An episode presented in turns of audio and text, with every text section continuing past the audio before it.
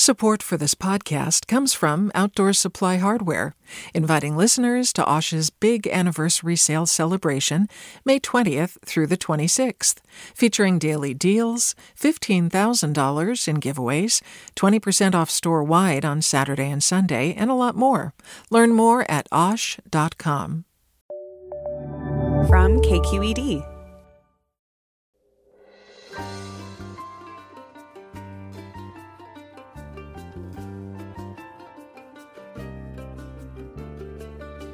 I'm Alexis Madrigal. Welcome to Forum, both to our regular Bay Area listeners and those joining us for this special statewide coverage dedicated to the recall election. You've probably heard by now that the effort to recall Governor Gavin Newsom has failed. This is what most people expected from the beginning, but some dicey polling over the summer seemed to show that Newsom was in trouble. That's when the Democratic machine kicked into gear and he cruised to victory. But Newsom said voters didn't just say no to the recall. We said yes to science. We said yes to vaccines. We said yes to ending this pandemic. Today, we'll be analyzing what happened at the polls and what it means for the rest of Newsom's term and California politics and policy. That's all coming up after this news.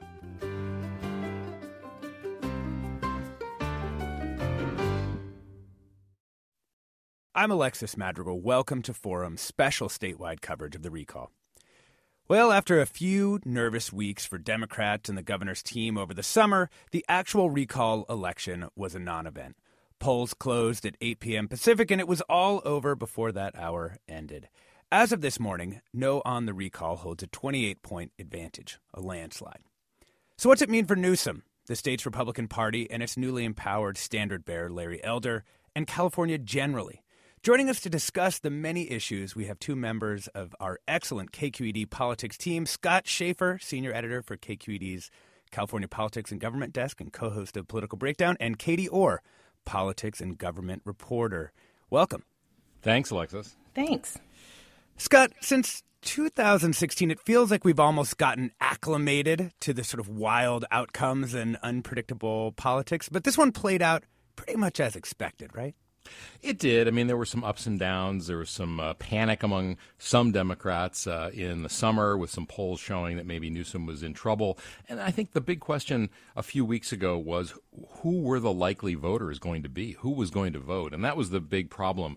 But in the end, uh, Democrats rallied around Newsom. They got the message that the stakes were high. And I think uh, the entrance and the success of Larry Elder getting into the race relatively late in July really clarified the race, not just for Newsom. It, it changed it away from being a race about an up or down vote on Newsom to a vote between Newsom and Elder. And Elder's positions were so you know, far outside, so far outside the mainstream in California, it made the choice a lot easier, and it mobilized, I think, uh, Democrats because they realized we could end up with somebody we really disagree with as governor. Katie, looking up and down the state, you know, we see Newsom's strength in the urban areas, obviously. Did any particular county or any other geographic trend kind of stand out to you? Well, I think it's not surprising that we see in the north, uh, and very north part of the state. That's a very strong Republican hold count. You know, a stronghold. Um, he lost those counties, but he did, you know, do better than maybe people thought he would have. Same within the Central Valley. There are some counties that, you know, he he had a strong showing in. And I think that that is a testament, especially in the Central Valley, um, to his approach to COVID, because a lot of those places were hit very hard. Uh, if you remember uh, last year, there, you know, he even sent in strike teams to certain parts of the state to try and get the, the situation under control. And I think the fact that he did well in those places shows that they uh, respect his response to the pandemic and don't think that this is the time to change uh, change leadership. Yeah, let's bring in Mark DiCamillo. He is the director of the Berkeley Institute for Governmental Studies. Poll, welcome, Mark. Thank you very much. Good morning. Let's let's talk about the polls that Scott mentioned a little bit earlier. I mean, was the tightening of the recall race that the polls seemed to show over the summer was it real or was it really an artifact of the way that the polls were being conducted? Well, I mean, every poll has to define likely voters, and uh, what we do in all polls, uh, you have to rely on voter testimony. And in the late part of the summer, we did a poll in late July. Uh, Democrats were not that interested in voting. Uh, 58% gave a high interest score in terms of voting in this election. Uh, we also asked them directly, How certain are you to vote? Republicans were much more certain to vote in late July, so the Democrats didn't make it into the likely voter screen. And uh, in that setting, if the election were held at that moment, it would have been fairly close. Uh, but the, you know, as we all know, the Democrats woke up, and many of them in our final poll said that they would be uh, participating. 80% uh, reported high interest or had already voted. Uh, that really narrowed the interest gap, and it, it basically returned the electorate to what I would consider kind of its normal characteristics. Hmm.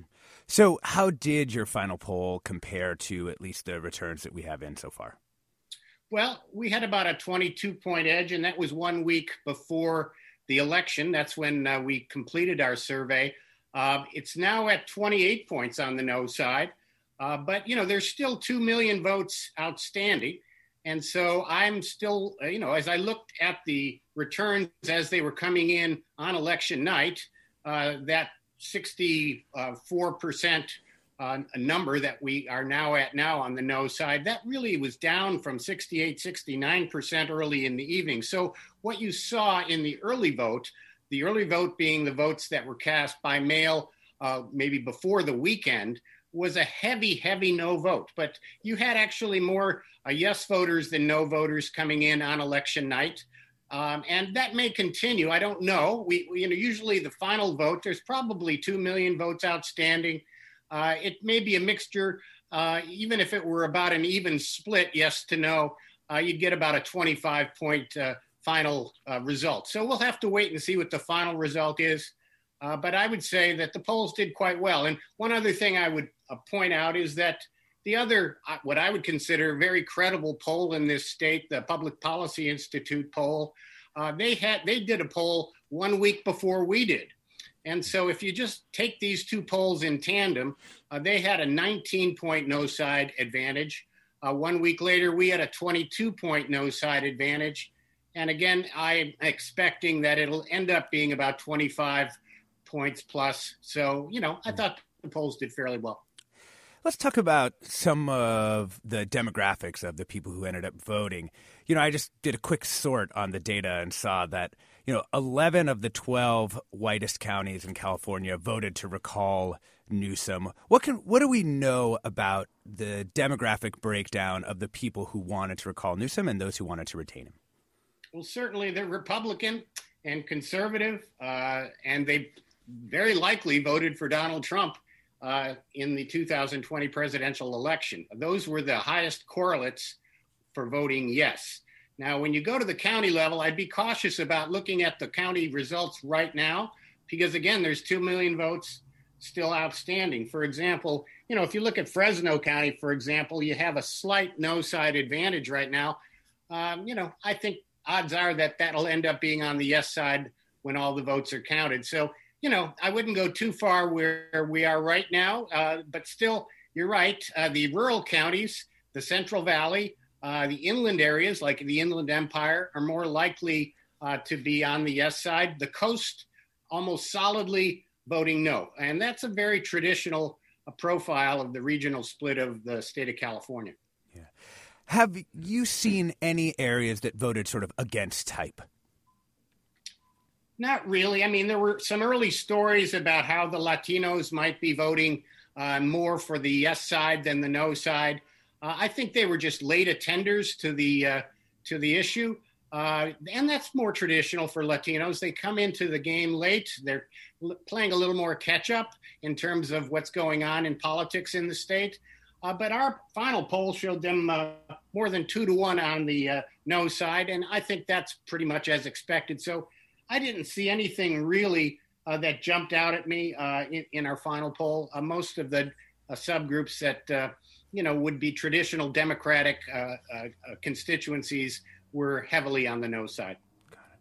Thank you very much, Mark DiCamillo, director of the Berkeley Institute for Governmental Studies. Poll, appreciate your time during this uh, busy uh, season for you, I'm sure. Thank you. Thank you. Uh, Scott Shafer, senior editor for KQED's Californian Politics and Government Desk. I, I wanted to ask you about Newsom's strategy. He took some guff for this throughout the, the summer and into the fall. Uh, about basically just saying, keep it simple, just vote no on the recall. Do you think this victory sort of vindicated that strategy? Absolutely. Uh, you know, there was a lot of hand wringing in the summer because Democrats didn't have a plan B uh, in that poll that Mark talked about a moment ago, which uh, showed the recall much more close than it turned out to be because of the likely voter pool at that moment.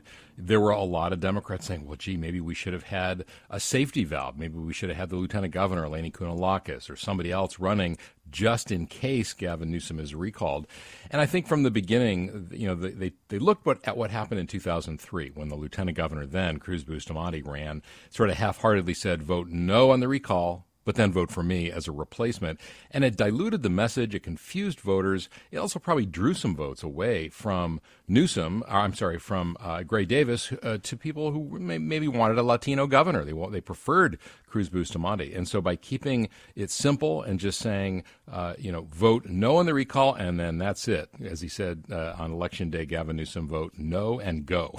Don't pick a replacement. And a lot of people, a lot of voters followed that advice. I think some 4 million voters did not vote on the second part of that ballot. And it did make it simple. It clarified the message. It also made it simpler to say this is a Republican power grab because there weren't uh, prominent Democrats also, you know, vying uh, for for votes. So it, it, really clarified it. And then I think uh, you know the, the the result last night just really underscores uh, that that worked pretty well. Katie Orr, uh, KQED's politics and government reporter. I want to know if there were any particular issues that seemed like they were going to have an effect on this recall election, like say the the governor's handling of education.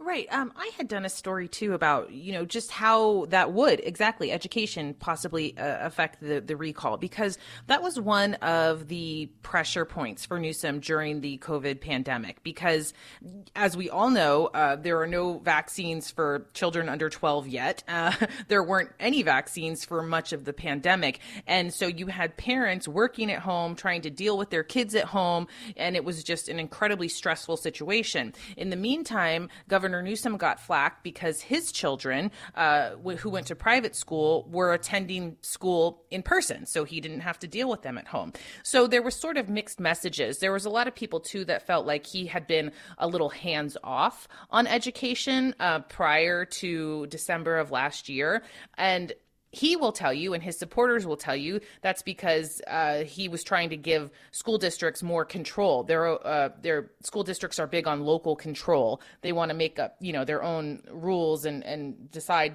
how to best go forward uh, on their own. And he was trying to do that. But in the end, uh, there was a lot of, you know, there was sort of a patchwork of kids going to school in one area and kids not going to school in another area. That's all to say that parents were growing incredibly frustrated. And I think there was some concern that, that they might take that out uh, in the ballot box. Turns out not enough of them did. So he was okay. You're listening to special statewide coverage of the recall election with KQED's Forum. We're discussing the results with Scott Shafer, senior editor for our Politics and Government desk and co host Political Breakdown, as well as Katie Orr, Politics and Government reporter. We're bringing in more guests for analysis, and we want to hear from you. Do you think this election gives Newsom a mandate for his policies? Or do you think this is a uh, message voters were sending in the recall that the governor should be paying attention to? Give us a call at 866 733 6786. Again, that's 866 733 6786. I'm Alexis Madrigal. Stay tuned for more Forum after the break.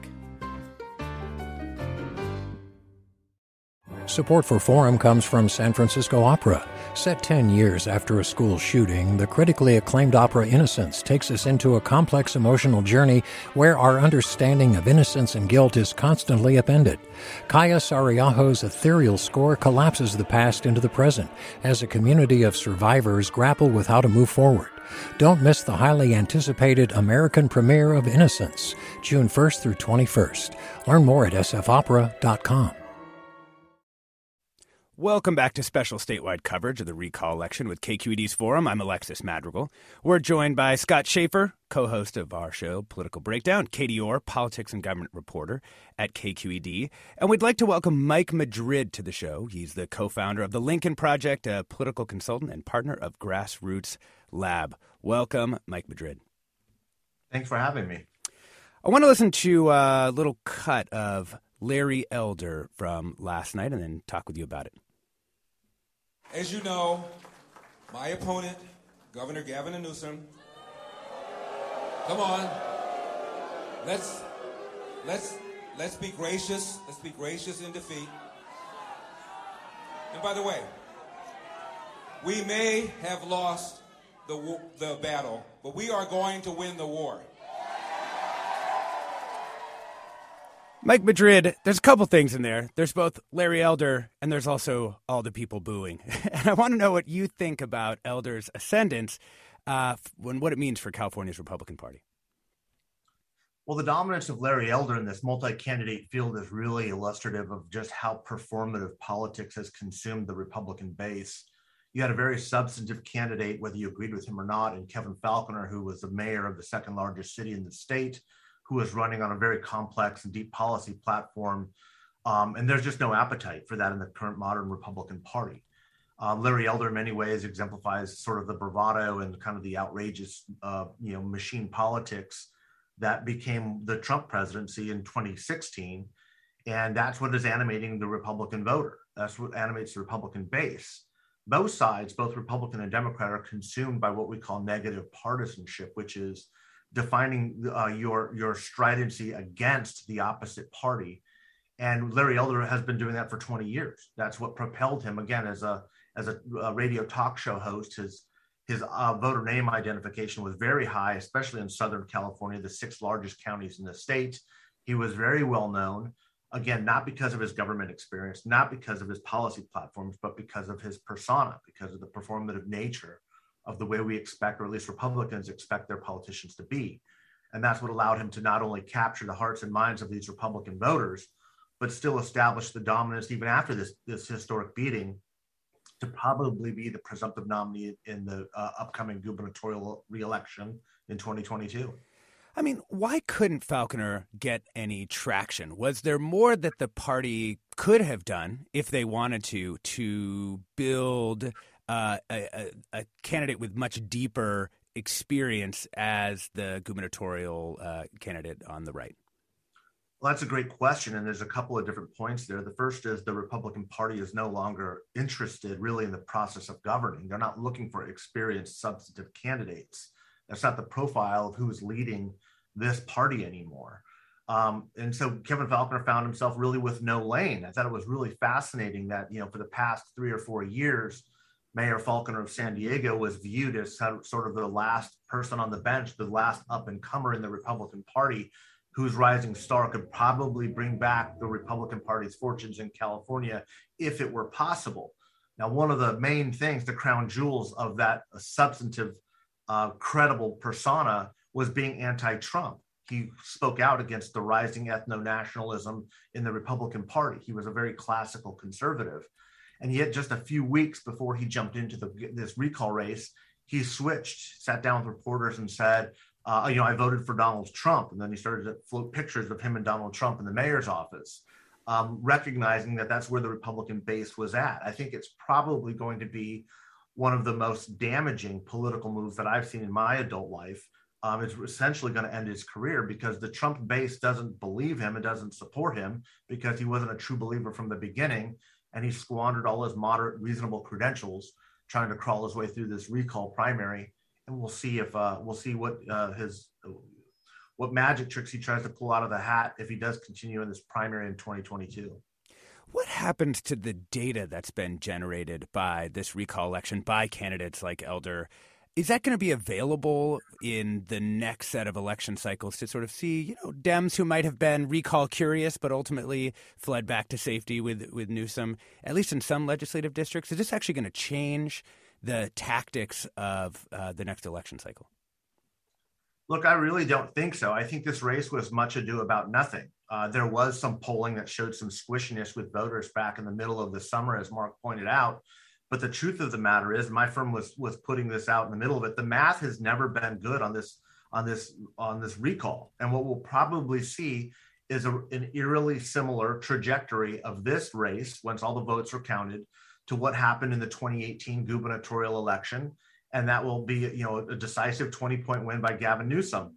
it will look eerily similar to what happened with Jerry Brown and Neel Kashkari four years before that. And then four years before that, Jerry Brown and Meg Whitman. This is all becoming rather predictable in an era of hyper non negative partisanship. Democratic voters are not crossing over, Republican voters are not crossing over, and the decline to states are breaking the way that their demographic profiles would suggest. So looking for enthusiasm for a candidate is a mistake. It's a misnomer. It's what people are against is what is defining modern political attitudes by a much greater degree than what they are for. And that again is entirely predictable in an environment like this when a campaign is run like that. So whatever data has been corralled by the campaigns and the candidates uh, can be kept and used for them again, but the use of it is is is is, is, is this is really elementary. This is not brain surgery here to figure out that in a two to one Democratic state, the Democrats are going to win in a rout 99 times out of 100. Yeah. Scott Shafer, um, what do you think about what happened between Larry Elder, Faulconer, and the rest of the field? You know, I'm looking at this map, a color map of the state, and it is a sea of blue, blue being Larry Elder. He won 57 out of 58 counties, the only exception being San Francisco, where uh, the only real Democrat running, Kevin Paffrath, edged out Larry Elder just barely. And what jumps out at me is San Diego County. That is Kevin Faulconer, and for that matter, John Cox's home base. Uh, you know, he was mayor down there, Faulconer was. He was on the city council. He's well known. Larry Elder got 45% of the replacement vote to 15% or so, Jeez. maybe 16% for Faulconer. That tells you everything you need to know about where the Republican Party is in California. Wow. Let's bring in Bill from Moraga to the show. Welcome. Hi, how are you doing? Good, good. Thanks for giving us a call. Well, thank you very much for having this discussion today, and I, am really appreciating the the insight and commentary of the guest. Um, the, the the one uh, thing I wanted to respond to though um, uh, is just, a, and I could be an anomaly, but I, I would just point out as a, a, a counterpoint. I am a lifelong Democrat. I can't think of any election where I voted for a Republican, um, and I can't really see why I would do that now. But had Larry Elder not emerged as the Republicans' sweetheart, I absolutely would have voted to recall Gavin Newsom. Uh, I think that was probably the biggest tactical error that the Republicans made. Um, they should have tried to endorse somebody that was a little bit more moderate uh, because the math was never good for them. But I think that Gavin Newsom, if he's going to take a message away from this, it should not be a ringing endorsement that um, all Democrats favor him. I think that he asked Californians to make significant sacrifices that ultimately, privately, he did not make. And, um, you know, the French Laundry was, as far as I was concerned, probably one of the biggest self inflicted political wounds. Um, and you just wonder how could somebody do that? And I think if you actually look at Gavin Newsom's history, he has a he has a demonstrated track record of having a very public face that is different from his very private face. Bill from Moraga, thanks so much. Katie, I, I wanted to know from you, as someone who's out in the field reporting, talking to people all the time, was the French Laundry thing really a, major driver for this, like for, for everyday people, or was that a, a more of a media phenomenon? You know, I think the thing about the French Laundry is that it came at a crucial time because the deadline to uh, collect signatures for the recall petition had just been extended, like just been extended. I think maybe two days before, a day before the French Laundry happened. And so when that story hit the papers, and this, keep in mind, was amidst one of the worst COVID waves that the state had been going through. Uh, so people were feeling very hopeless, locked down. The governor was on the news every day telling them, you know, stay home, don't do anything outside your home that you don't have to do. It's time to make sacrifices. And then this picture emerges of him at not just a restaurant, but one of the most exclusive restaurants in the country. Right. Yes, I think it did have an impact on people. They, you know, picture's worth a thousand words. And you're sitting at home with your screaming kids and he's you know drinking really nice wine um, yeah i think that hurt him. And i think yes. that led people to to sign the recall petition. It was like yeah the all-time face palm. I want to bring in uh, David Chiu assembly member district 17 california state assembly. Welcome to the show. Thanks for having me on. Good morning. David talk talk to us about this french laundry thing. Um, one last time i i i what did you make of it and what do you take away from it even just as a politician yourself listen, um, we're in the midst of a pandemic, and all Californians are frustrated, are frustrated about where we are. Um, folks are grumpy, folks are angry, and it is no surprise that that French Laundry incident really did uh, uh, have an impact on things. Uh, and as Katie just mentioned, the fact that that incident coincided with the extension provided by a judge for the collection of these signatures uh, really lit fuel to that that collection effort. Now, that being said, Governor Newsom has apologized for that incident. I can't imagine uh, that if he could turn back the clock, uh, he, he, he, I can't imagine that he is uh, uh, that, that that that is certainly something he wished had not happened, and uh, and and he absolutely uh, has has has has been working so hard to move beyond that. But the timing of those stories, you know, clearly added fuel to to the effort.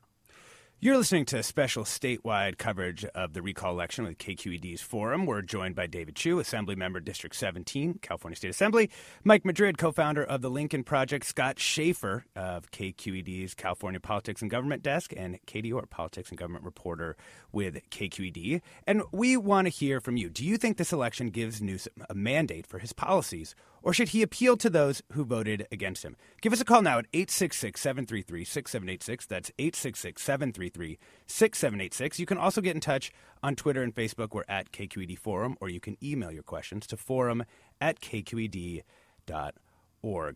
Uh, Beth writes As a fiscal conservative and a Republican, I voted no on the recall because I believed it was a waste of money since the governor will be up for re election in 14 months. And there was no winnable Republican candidate, just a circus. Um, Mike Madrid, what do you see? I, I, I, can't imagine, just knowing your profile, knowing how long you've been involved in Republican politics in the state of California, that you're hopeful that things are going to turn on a dime now that the recall election, uh, recall effort has failed. So, what do you think is going to happen?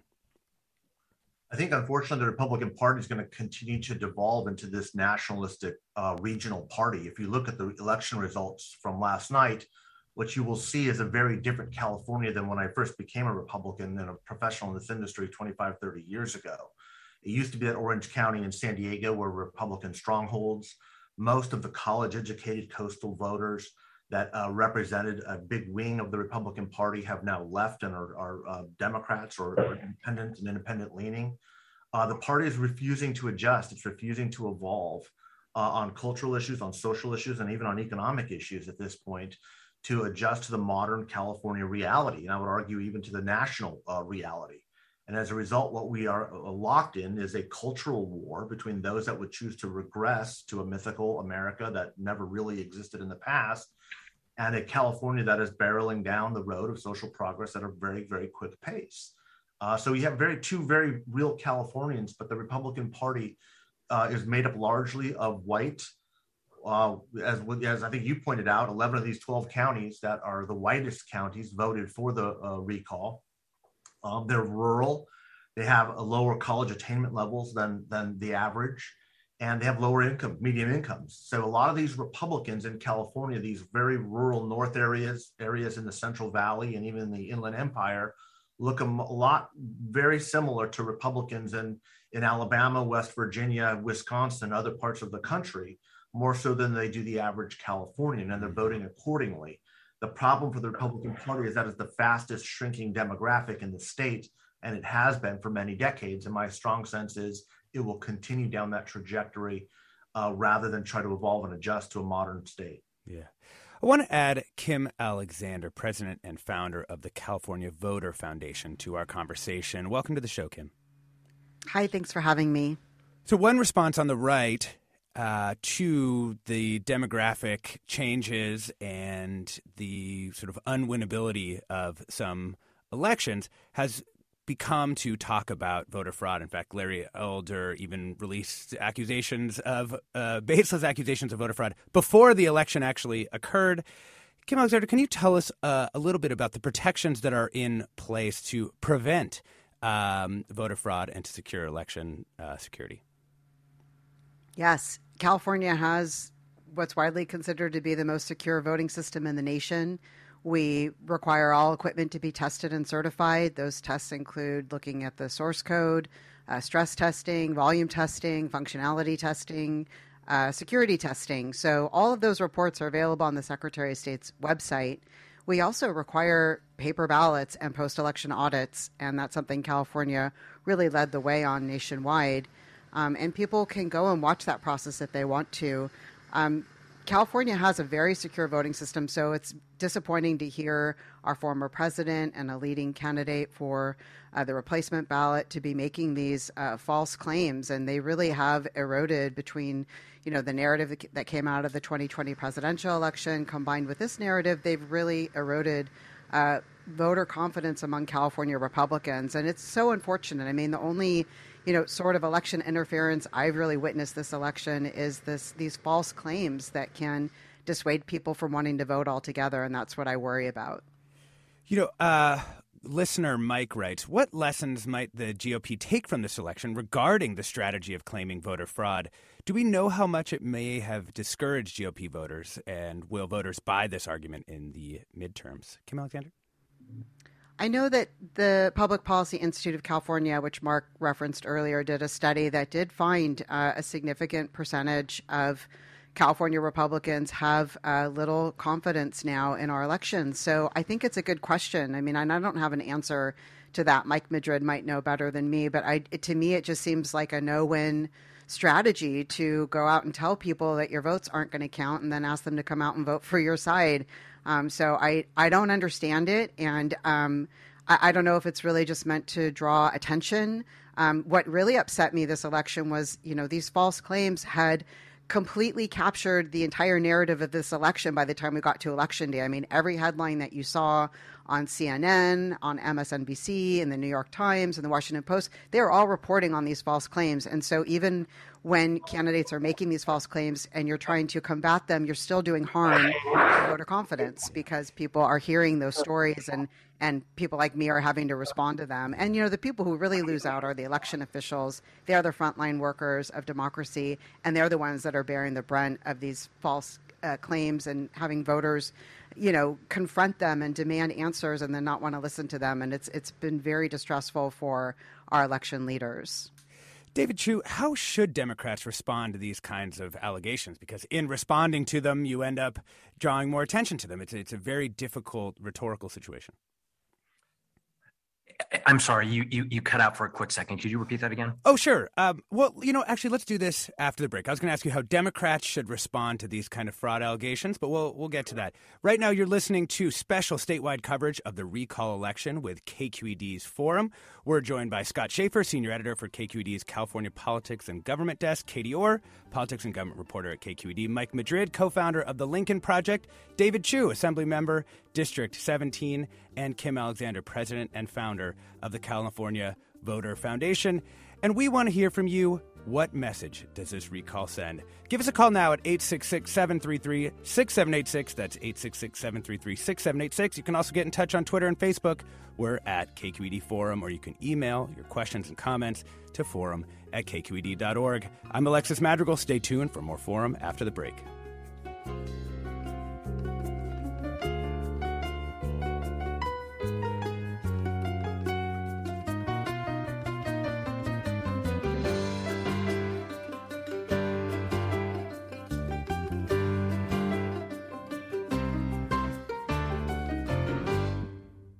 We've all got those parts of our house where the internet just won't go. Well, if you had wall to wall Wi Fi from Xfinity, you could worry less about dead spots.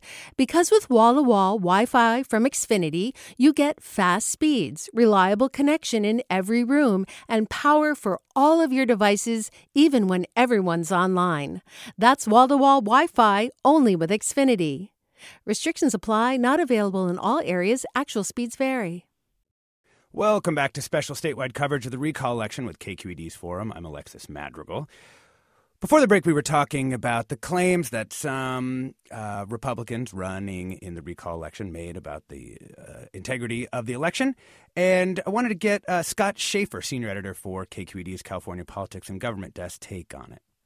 You know, I was thinking yesterday, Alexis, about these allegations of fraud and what lessons could be learned. And, you know, if you look back to the special election in Georgia, the runoffs in Georgia for the Senate race that determined the outcome of control of the Senate, a lot of people thought that Donald Trump complaining about the process and the voting and vote rigging and criticizing the Secretary of State in Georgia really cost the Republicans those one, if not both, of those Senate seats because it depressed turnout.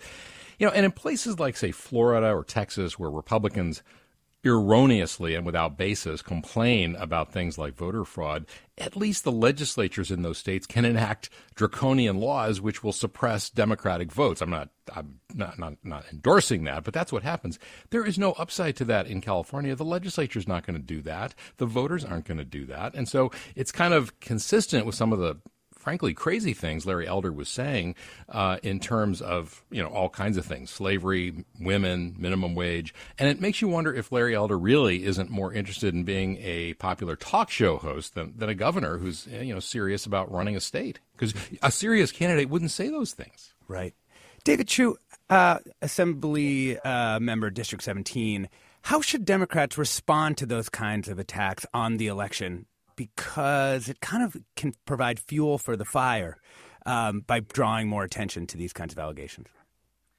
It is a very depressing uh, aspect of what's happening to our democracy these days. The fact that the new Republican playbook is to claim that every election they lose is fraudulent. I would just point out that uh, Republicans are also winning campaigns, and somehow they don't think that uh, there are any fraud issues with with those campaigns. Those are all administered perfectly, and and clearly this is absurd.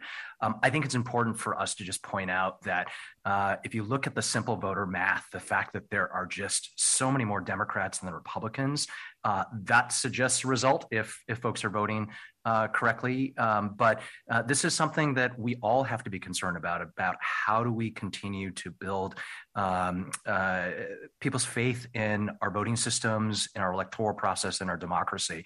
Uh, it's something that we are working hard in the legislature to make sure that everyone has that ability to vote easily uh, and and have their vote count.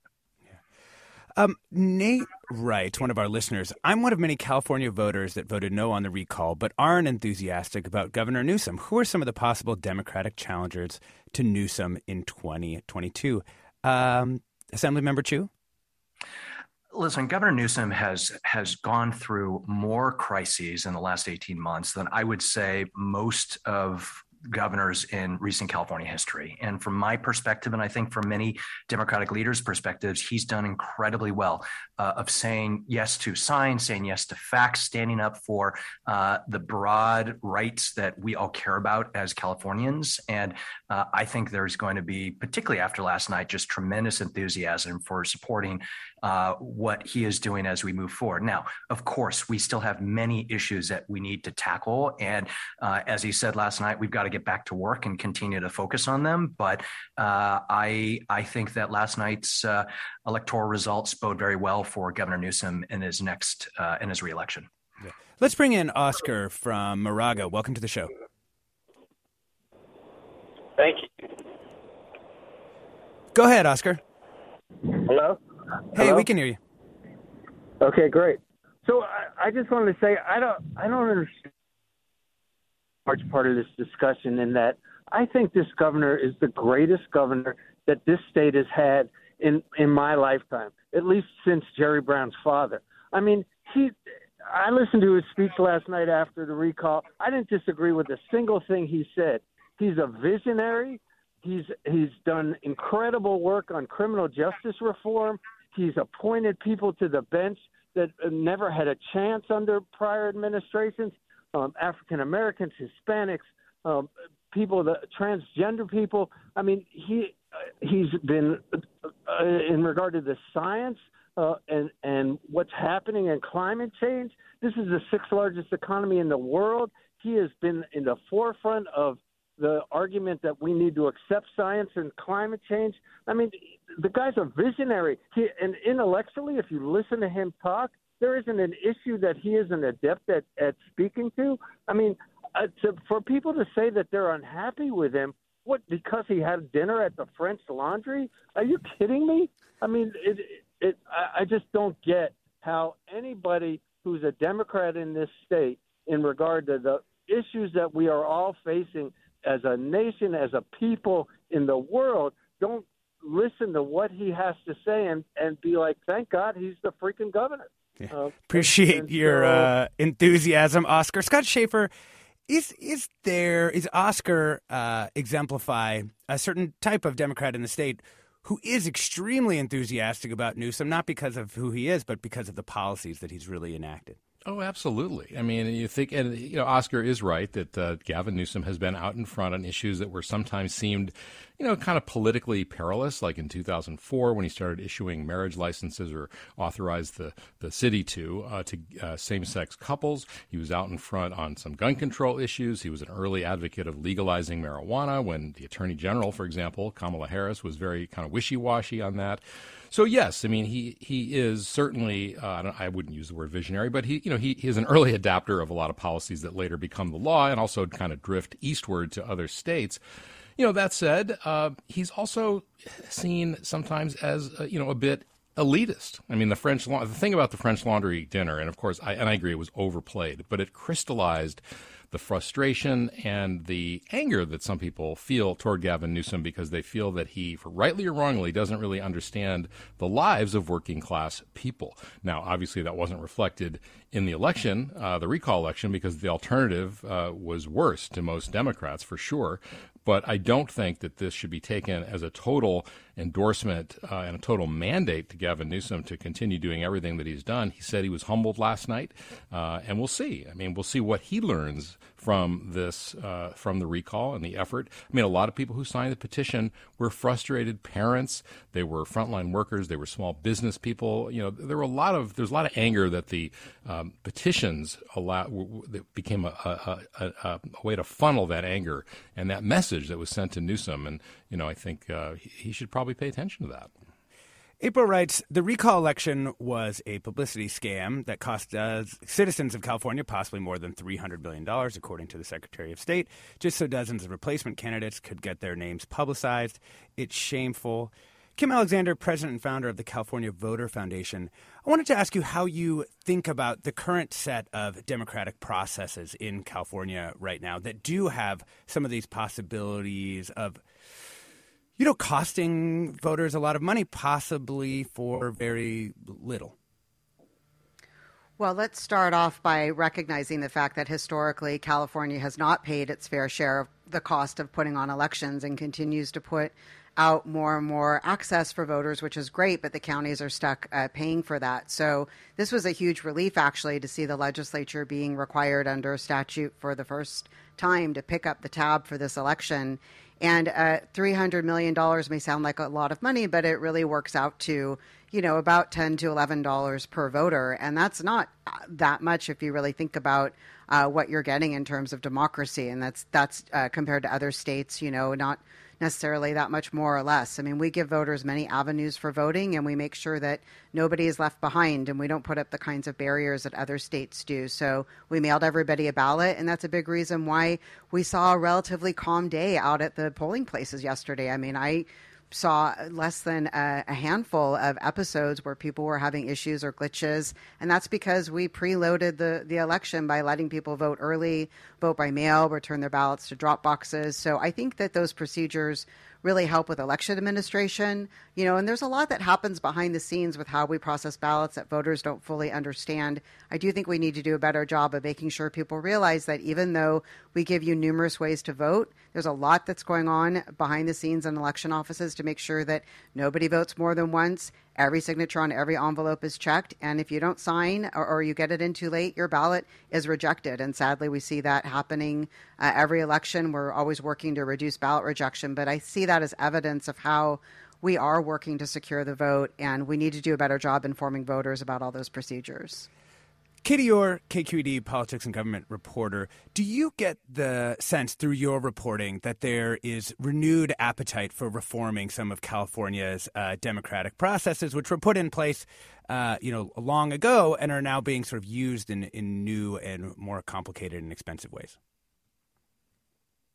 From obviously uh, Democrats. Um, there is just a feeling that if you look at the polls and uh, and certainly the results of this election, most people did not want this recall. We didn't want to pay for it. We didn't want to have to go through the, you know, months of of uh, elections uh, campaigning. And so you're seeing a movement already to reform the process. In fact, it, you know, coming up at 10 o'clock, uh, Senator Steve Glazer and Assembly Member Marc Berman are going to have a press call talking about reforms that they are proposing for the recall process. So I think this is going to be a big part of the legislative discussion next year um, when the legislature legislature reconvenes in January, and certainly they know they'll have the support of Governor Newsom if they get any bills to his desk.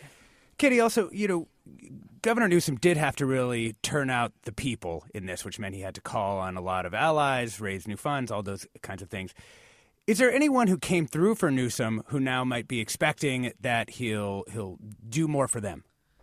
I mean, certainly the labor unions. Uh, the labor unions came out in force, as they often do, uh, for Democratic candidates, and they certainly did this time. I was out on a uh, I followed a, a voter, a, a canvasser, uh, who was urging people to vote against the recall uh, just a couple weeks ago. And I thought it was telling because it was an incredibly smoky and hot day in Sacramento, uh, just not a day you'd want to be outside your house at all. And they still had a good, you know, 30, 40 people show up at this event um, and to either make phone calls or actually go out and walk and knock on doors uh, for Governor Newsom. And so now uh, you already see labor unions saying, hey, hey, you know, let's support.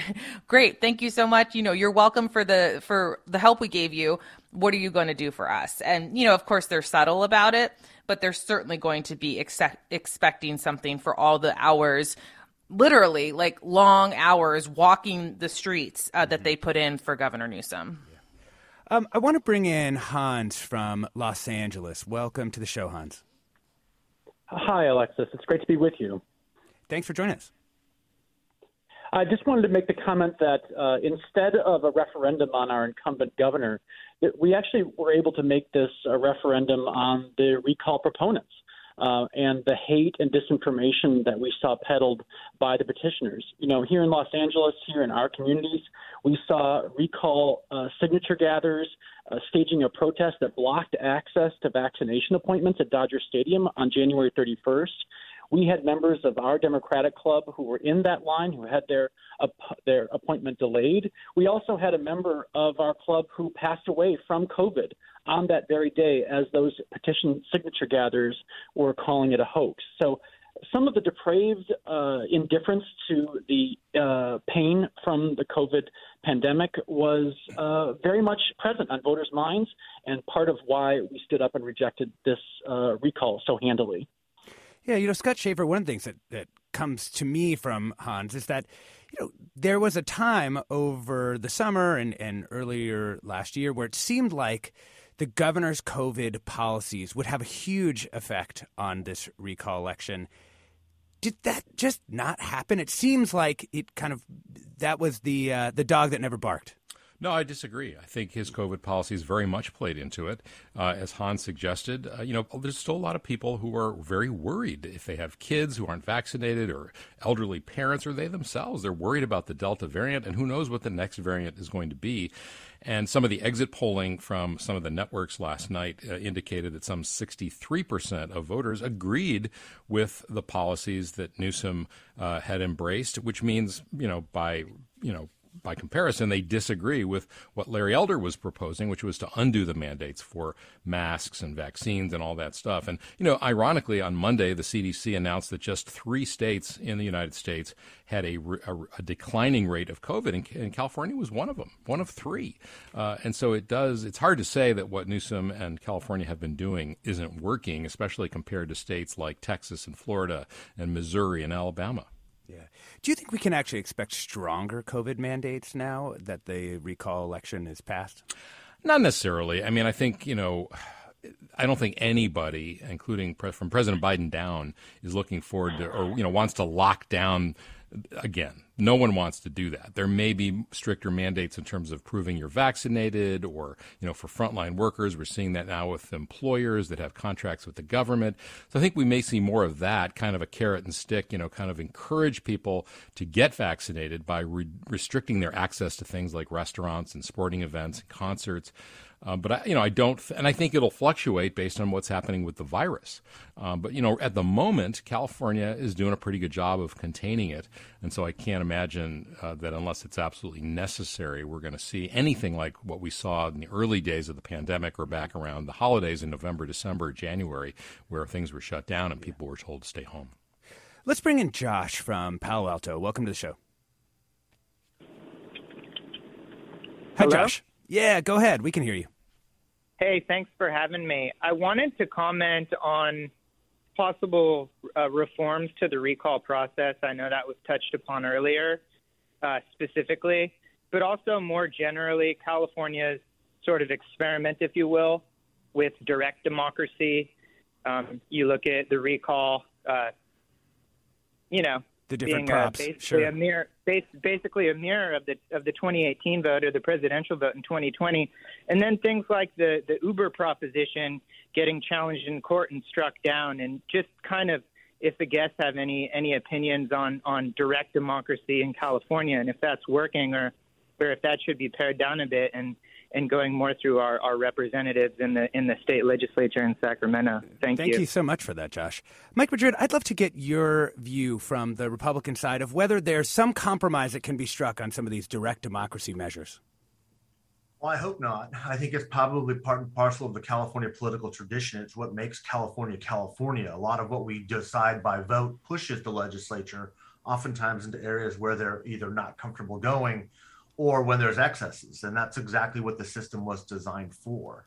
Look, there have been 270 recall attempts uh, in the 100 years that we've had the recall uh, vehicle available to us.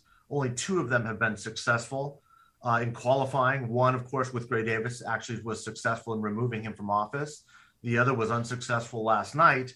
And that was only successful because of an extended period of time during a, 100, a once in a century global pandemic. So before we start reforming this system, let's let's just put this in context here.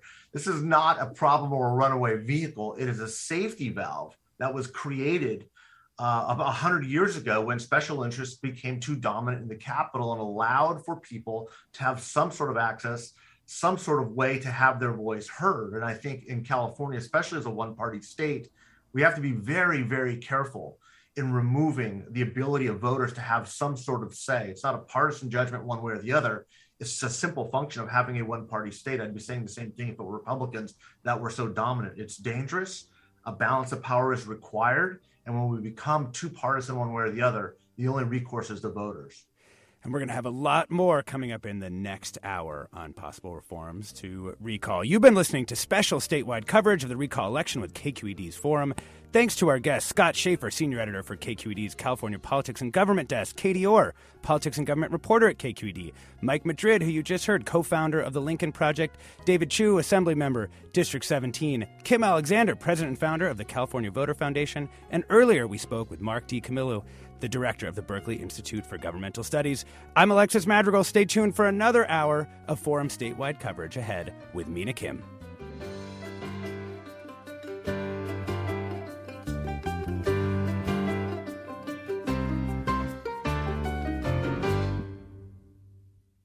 Funds for the production of Forum are provided by the members of KQED Public Radio and the Germanacos Foundation and the Generosity Foundation. Support for Forum comes from San Francisco Opera. Set 10 years after a school shooting, the critically acclaimed opera Innocence takes us into a complex emotional journey where our understanding of innocence and guilt is constantly upended. Kaija Saariaho's ethereal score collapses the past into the present as a community of survivors grapple with how to move forward. Don't miss the highly anticipated American premiere of Innocence, June 1st through 21st. Learn more at sfopera.com. We've all got those parts of our house where the internet just won't go. Well, if you had wall to wall Wi Fi from Xfinity, you could worry less about dead spots. Because with wall to wall Wi Fi from Xfinity, you get fast speeds, reliable connection in every room, and power for all of your devices, even when everyone's online. That's wall to wall Wi Fi only with Xfinity. Restrictions apply, not available in all areas, actual speeds vary.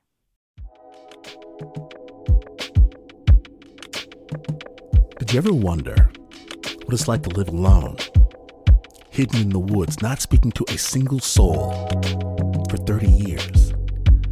Or wander the desert, uncover a hidden well, and dive to the bottom of the deepest water hole for 2,000 miles? The Snap Judgment podcast takes you there with amazing stories told by the people who live them, with an original soundscape that drops you directly into their shoes. Snap Judgment. Listen and subscribe wherever you get your podcasts.